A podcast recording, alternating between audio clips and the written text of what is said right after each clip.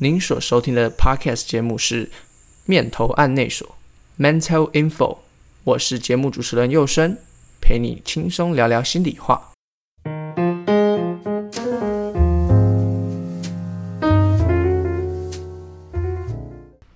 我终于了，迎来我们正式节目的第一集。我们第一集的节目要讲强迫症 （OCD）。那在节目正式开始前，我还是想先自我介绍一下，我是佑生，郭佑生。那我来自阳明大学医放系，我对于精神疾病啊跟心理学都蛮有兴趣的。受到朋友的鼓励，然后也跟其他同学接一些关于精神疾病的共笔，就觉得说，嗯，其实这东西真的是。很深，就要讲很深，是有很有料的，那也是需要很多时间去钻研在里面。除此之外，我也希望推广精神疾病的认识，以及去除污名化。常常在台湾新闻上呢，不断看到社会对于精神疾病有一些误解。呃，我常常会形容精神疾病像是感冒那样，就是我们其实大家从小到大都会感冒。我们从小到大可能都会有一些身体上的不舒服，有时候过一段时间自己就会好了，但也有的时候就蛮严重的时候需要去看医生，去吃一些药啊什么之类的。这跟精神疾病其实蛮像的。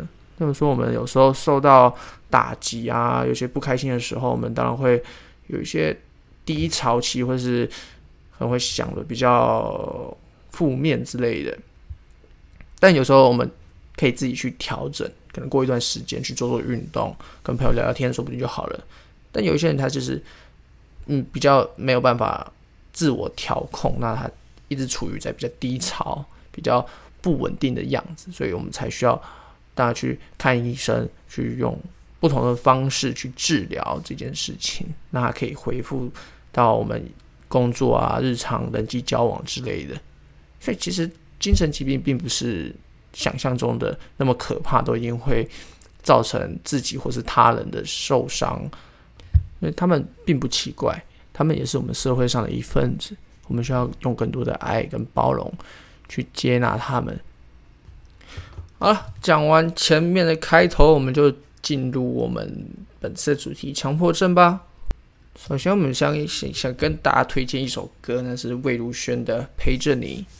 那这个歌好像也在 MV 也有搭配着，是讲一个关于强迫症病患他会发生一些事情，他看世界的角度。里面有这么一段歌词是这样写的：在你设定的世界，规矩就是斑马线，很多人站在那边，却很难走到对面。在强迫症患者的世界中。好像脑袋都会有一个声音，不断的去告诉他要做一件事情，要不断的去完成某一个事情，不然会感到害怕，感到要被威胁。这个是强迫症蛮典型的一些行为。接着我们来聊聊在 DSM 里面怎么样去建议强迫症会出现的一些东西。我们先来看一下 DSM 五，它主要会。出现所谓的强迫思考以及强迫行为，或者两者兼具。强迫思考的定义如下：持续反复出现一些想法，冲动或影像，而这大部分会对个案造成明显的焦虑或痛苦。其二是个案会压抑或是忽略这种想法，他们试图会用一些想法或行动来抵消这些刚刚上述所出现的这些冲动。强迫行为的定义如下：是，比如出现重复的行为，例如洗手、排序、不断的检查，或者做一些心智活动，像是祈祷啊、计数、默念等等等。他们必须回应这些强迫思考，而遵守某一个规则，强迫做出这些动作。这些动作跟行为目的是减少或是防止焦虑跟痛苦。而上述所说的这些强迫思考、强迫行为都没有办法用其他更好的精神疾病来去诠释，比如说可能视觉失调症啊，或者是一些抠毛症之类的。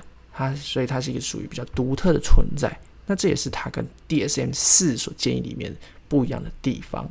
DSM 四呢，原本是把它归类在焦虑性的疾病，那第五版已经把它排除在焦虑性疾病之外，另外再创一个族群叫做强迫症及相关疾病，因为这些疾病不只是有焦虑的症状出现，那主要跟强迫思考、反复行为比较相关，所以他才把它另外独立出来，称为强迫症。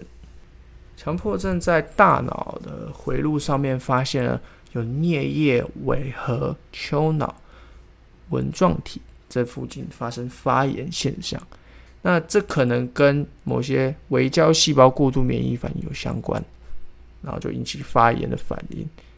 强迫症发生的时期主要是在儿童时期，而儿童时期的脑细胞正在发展阶段，所以及早发现、及早治疗是显得相当重要。精神分析学者认为，强迫性行为与心理的防卫机制有相关。其中最相关的是孤立作用、抵消作用以及反向作用这三种。现在有蛮多的药物对强迫症治疗是有效的，例如百忧解、氟西汀或乌郁宁之类的，这些是让大脑血清素的浓度提升，以降低强迫症症状。然而，单一药物是很难去让所有症状消失的，所以会用其他的方式一起来治疗这症状的产生。认知行为治疗也是对于强迫症的控制是非常好的。主要的想法是让病人处于害怕、焦虑的那种情境当中，强迫病人去面对这些紧张跟害怕导致的强迫行为。这就是所谓的“暴露和不反应法”。Exposure and response prevention。经过一次又一次的练习，强迫症病人会学习到，如果没有做那些行为，其实也不会有坏事情发生。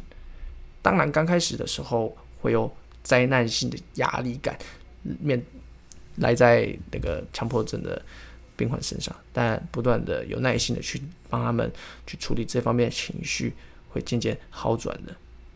也要搭配药物的服用，这样其实对于病人的预后算是蛮良好的。那就数据上一般而言，强迫症属于慢性的疾病，大概只有三分之一会完全消失，大部分的个案症状还是起起伏伏的。那恶化通常跟生活压力有相关性，大概有百分之十五的个案会逐渐恶化。好，讲完了最硬、最复杂的学理部分了，接着我们来讲一下跟你就是听众各位比较相关的，如何去跟这些人相处？呃，强迫症的话，其实因人而异，主要你可以稍微大致分成三种：这种是主动帮助病人，另外就是不帮助病人，但是也不排斥他，啊，另外就是呃不允许这种强迫症行为出现。那如果你对强迫症知道认识越多，其实你越能帮助病人能够。回归正常的生活。如果你想要理解他，多帮助他，那你可以参考以下几点。如果他人有问题，其实也不是他想要这么做，他不是故意的，他有可能会重复的做某些动作，可能会花时间去不断的做一个一个重复性的动作，那会担心小事情和小细节，然后变成一种呃可能情绪性极强，或是呃比较负面的一些想法。第二点，压力跟强迫症的病发其实蛮有相关性的，所以如果能让他在一个比较放松、比较没有压力的情况下，他们也能比较能回归到正常的生活。第三，不用去比较，你不用说，哇，你明明昨天做很棒，你今天怎么又开始又有症状出现了？这样就会，没错，就会造成对方的压力，因为觉得啊、我好像很失败。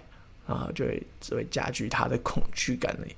所以其实只要好好的陪伴他，也不用太多说，呃，什么，我们可以讲他进步，但是也不用特别提出来，他可能今天状况比较明显一点，这样是一个很比较好的陪伴者哦。第四，可以尝试着跟病人沟通，如何减少仪式性的强迫行为。那这边要注意说，呃，如果对方要求你要。保证一些什么事情，他可能很焦虑，他可能很紧张，他想要你一直不断的再三确认保证他。那这时候也不要太早的去呃轻易下这个给他这个保证，因为这样可能会让他有依赖行为。那这时候最好的方式其实是跟他讲说，呃，我们现在应该要做什么样的练习。那其实这也是可以搭配跟心理师一起去做，呃，跟病患的互动这样啊，让他练习说，不要每次都聚聚焦在这个保证的或者强迫的行为上面。我们是不是有方式可以提点说，呃，你现在是很安全，你不用太焦虑、太紧张，这样的方式去安抚对方，说不定对方会比较容易接受跟好转哦。哇，今天节目也到尾声了，我们就来稍微重整一下今天所讲的内容吧。我们今天认识到强迫症有两种行为，呃，强迫思考跟强迫行为，或者两者兼具。那我们身为辅助者角色，我们可以去跟他讲说，我们不用那么焦虑，我们今天是可以好好的去面对跟认识这些困难，然后我可以陪你一起去克服。所以。你其实是安全的，不用去做这些仪式性的行为，不用去做这些强迫性的行为，都可以让你呃保持轻松跟冷静。那我们也了解到，病患如果在压力比较大的时候，可能强迫症的东西呃的的症状就会重新再出现，所以让他保持一个轻松稳定的状态也很重要。另外，如果呃，精神科医师有开给他药的话，我们要提醒他要记得按时服药。我们有家庭、社会跟医疗的辅助呢，相信他在病情上的控制会是比较稳定的。我们今天也认识到，并不是所有人都能一百 percent 的康复，所以病况可能会起起伏伏。身为你的家人或是朋友。可能我们就需要多一点耐心跟包容，去一起陪伴他度过这些日子喽。今天的 Mental Info 就到这边结束了啊！不知道大家有学习到什么呢？欢迎底下留言跟我讲。如果有什么想听的主题，也可以在底下留言跟我说哦。我是一个非常非常新的节目，我希望大家可以。继续支持你的每一份留言都是给我的肯定，拜托拜托，谢谢。呃，之后也其实蛮想邀请特别的来宾来我们的节目做一些访问，那也希望大家持续关注我们，并给我们肯定。你的任何的鼓励都是我前进动力，这也必须这很重要。讲三次，讲三次，讲三次。好，那今天节目到这里，拜拜，下次见，拜拜。